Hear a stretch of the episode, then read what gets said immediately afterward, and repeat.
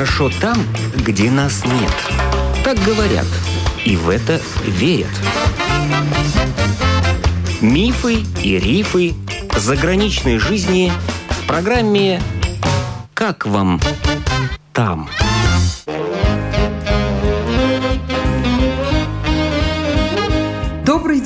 В эфире автор программы Галина Грейдены. Рижский международный кинофестиваль «Рига Ив» 13 октября открылся в кинотеатре Splendid Palace фильмом «Мой брачный проект». Это фильм режиссера-аниматора из Америки Сигне Баумана. Он уже получил награды на международных фестивалях и только что номинирован на премию Европейской киноакадемии. Сигне Баумане родом из Тукумса, училась на философском факультете МГУ, свои первые мультипликационные фильмы сделала в Латвии, но уже больше 25 лет живет и работает в Нью-Йорке. Сегодня Сигне Баумане – гость нашей передачи.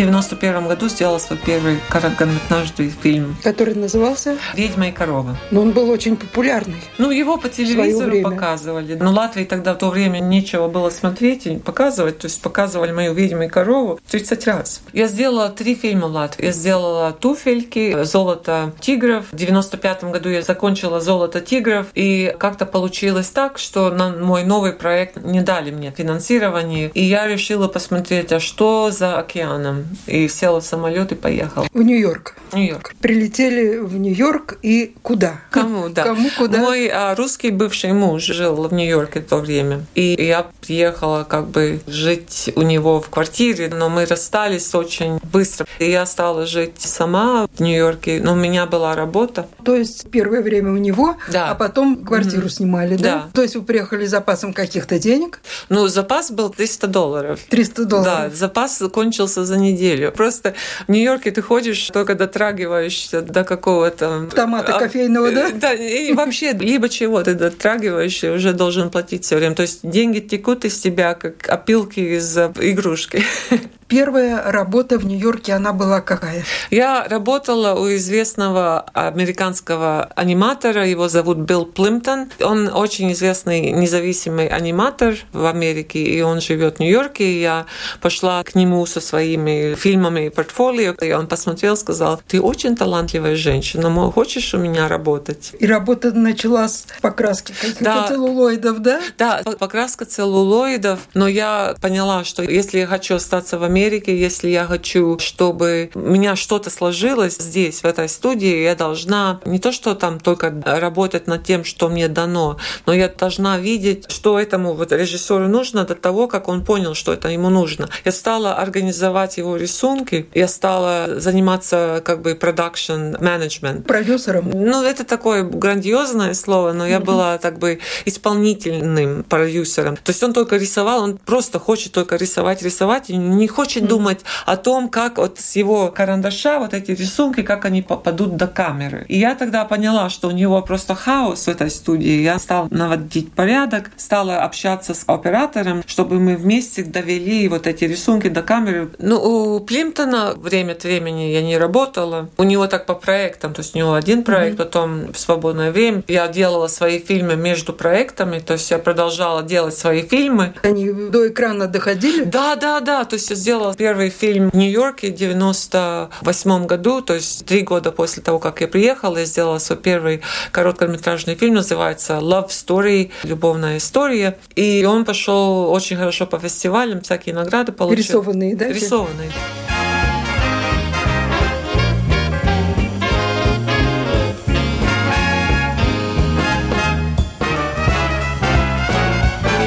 Потом я сделала в 99 году один фильм, потом я сделала в 2000 году. Ну, то есть я каждый год продолжала делать короткометражки, но я уже не работала у него с 2002 года. Работать в его студии, то есть ты достигаешь какого-то известного этапа, Потолка? и там потолок есть, да. Хорошо, но делать свои фильмы, это тоже же нужно какая-то аппаратура, какие-то помощники, может быть, какая-то студия своя. Я тогда жила в такой, ну, большой квартире. И в этой квартире у меня было, вот как я делала анимации, я все знаю, как делать. А та до я, как говорится. А, да, и кроме того, что я тоже работала как оператор, то есть я знала, как снимать на пленку. Последний раз, когда я снимала свои фильмы на пленку на 35 миллиметров, это было пятый год. А потом уже диджитал, и тогда как бы компьютер, и тогда тебе не нужно так много всяких этих материалов. Для меня это было доступно, понятно, как делать свои фильмы в моей маленькой квартире.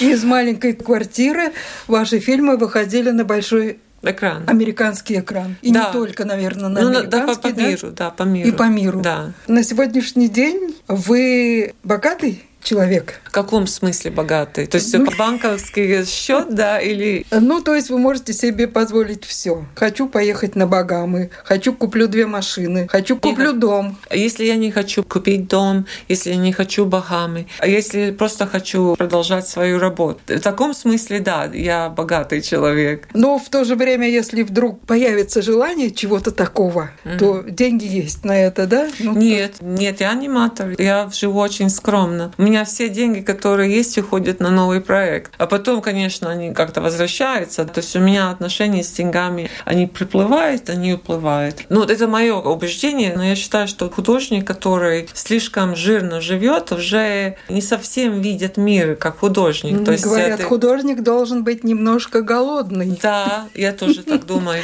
И ты тогда мир видишь, как он есть. То есть, если ты жирный, у тебя как бы глаза обжирели и как бы закрывают тебя вот эту открытость к миру, Чувствительность чувствительно, пропадает, да, да? да. А сколько художников, столько и взглядов на мир. То есть какой-то другой художник может по-другому. А, ну, то есть э, мультипликатор не может стать миллионером? М- может. Есть один а, очень богатый мультипликатор. Как же его зовут? Он сделал этот а, Бивис и Батхед, режиссер, он на MTV много лет назад. Я сама не видела, но кто-то мне говорил, что у него свой личный самолет есть. Но он делает такие фильмы или телевизионные передачи, шоу, которые как бы говорят на массы. Я такие фильмы не делаю. Я делаю фильмы, которые как бы хрупкие видения мира по-другому. Для интеллектуалов, вы хотите сказать, нет, да? Нет? нет, не для интеллектуалов. Для людей, которые, как я, открыты к миру, к переживанию. Умеют думать и размышлять. Да, умеют думать и размышлять. И такие фильмы деньги не несут. Сначала я поселилась возле этих, ну, этих Башен, башен, этих, да, как- но они разрушились. Потом я покинула эту квартиру и стала жить в Бруклине. То есть это была Манхэттен, а сейчас у меня студия находится в Бруклине. И эта часть Бруклина называется Sunset Park. Во-первых, моя студия находится вне какого-то определенного района. Это работающий район, то есть это где всякие мастерские, там жить нельзя. Творческий район, да? Такой? Ну, это маленький бизнес-район. То есть там много всяких мастерских, там авто repairs, потом там еще столяры работают, металлохудожники, металлопроизводство. А живете где? А живу я со своим другом в Манхэттене в Ист Виллидже. То есть э, я еду на велосипеде каждый день туда-сюда, 40 минут в одну сторону, 40 минут на велосипеде в другую сторону. Сколько этажей дом? Ист Виллидже пятый этаж, но там лифта нет. Я несу свой велосипед, я несу его на пятый этаж. А студия, в которой я работаю, трехэтажный дом, тоже элеватора нет, надо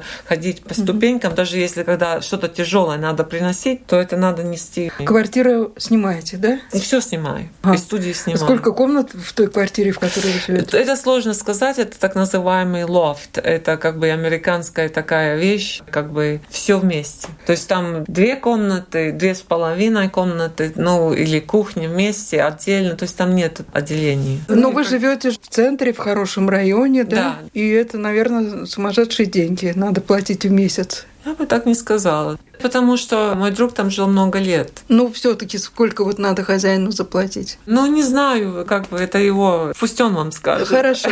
У нас сейчас все дорожает. Электричество, газ. В магазинах нам, вам, наверное, незаметно. Заметно, заметно. Заметно, Ну как же, я приезжаю тут очень часто. Часто заметно, да? А в Америке как с этим? Вот газ, электричество, продукты, это тоже дорожает? Да, но это за последние полгода, да, очень дорожает все. Приходишь в магазин, воу, Ну вот американцы американцы это связывают с войной в Украине, вот это подорожание все? Я не знаю. Я, честно говоря, не знаю, что такое американцы. То есть я живу в Нью-Йорке, мои все знакомые нью-йоркцы, они все знают, что это война, что за причина, почему и как это как бы понятно для моей группы людей. А что американцы там внутри думают, ну там в остальной стране, mm-hmm. иногда кажется, что Нью-Йорк это как бы отдельная страна, то есть э, отдельное мышление, отдельный тип людей. В моей группе люди понимают, что это как бы вместе связано, вот это, что произошло во время пандемии. И, и плюс война. Плюс война, да, потом еще какие-то там обстоятельства разные, другие, то есть это понятно для моей группы людей. Но я знаю, что не все так следят.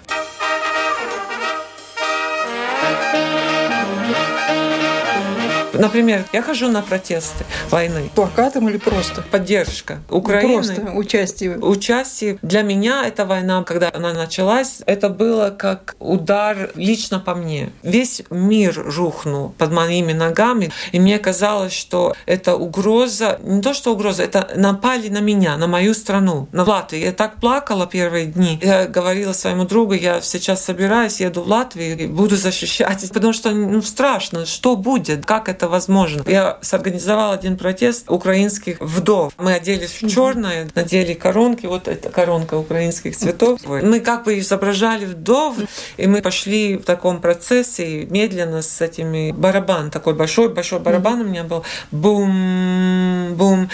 И мы ходили, и вот эта группа наших людей, 20 человек, и одна моя знакомая, она выдавала эти листовки, ну, чтобы про войну и почему и как. И это было возле вокзала Гранд Централ, да, вокзал такой. И там приезжих очень много. И не то, что там какие-то из Европы, но из Америки они приезжали. И никто ничего не знал про, ни про войну, ни про что. Да, да что? Да, американцы приезжали из какой-то Канзас или откуда там, Чикаго, я не знаю, откуда они все приезжали, и они говорили... А что происходит? Что да? за война? Что Украина? Что это такое? Просто не знали. Меня просто это поразило. Я даже не знаю, что думать про американцев, поэтому я говорю про нью-йоркцев, а что остальная Америка думает, не совсем ясно. Вы говорите, что живете с другом, а друг чем занимается? Он режиссер театра и актер. Ну, он ну, как бы фрилансер, то есть он Фриланс. с театра, с театра. Он американец. Вот правильно ли говорят, что достичь чего-то в жизни, надо приехать в Нью-Йорк? Я думаю, что можно и в Латвии большого достичь. То есть я не знаю, Нью-Йорк нужен или не нужен. Я думаю, что Нью-Йорк очень сложный город, чтобы достичь что-то. Там огромная конкуренция. Там столько много талантливых людей и столько людей, конкурирующих на то же самое, что ты хочешь делать. Иногда кажется, либо самые удачливые, либо самые лучшие выбиваются.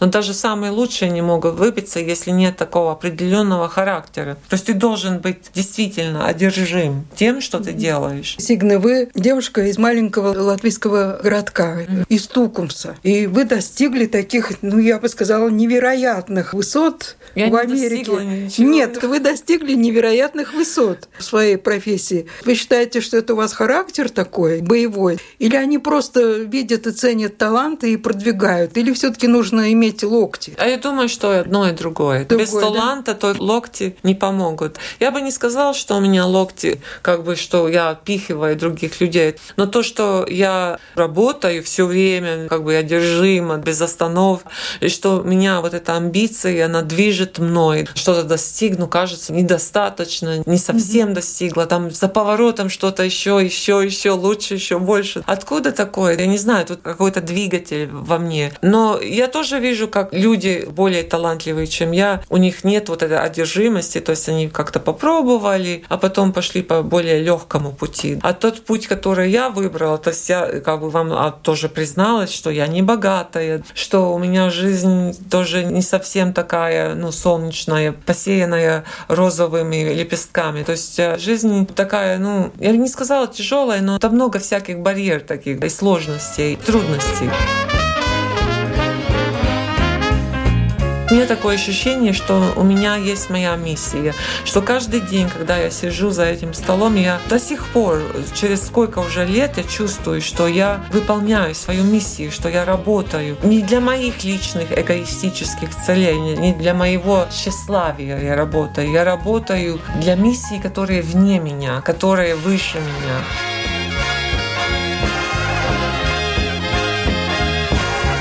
О своей жизни в Америке рассказала режиссер-аниматор Сигне Бауманы.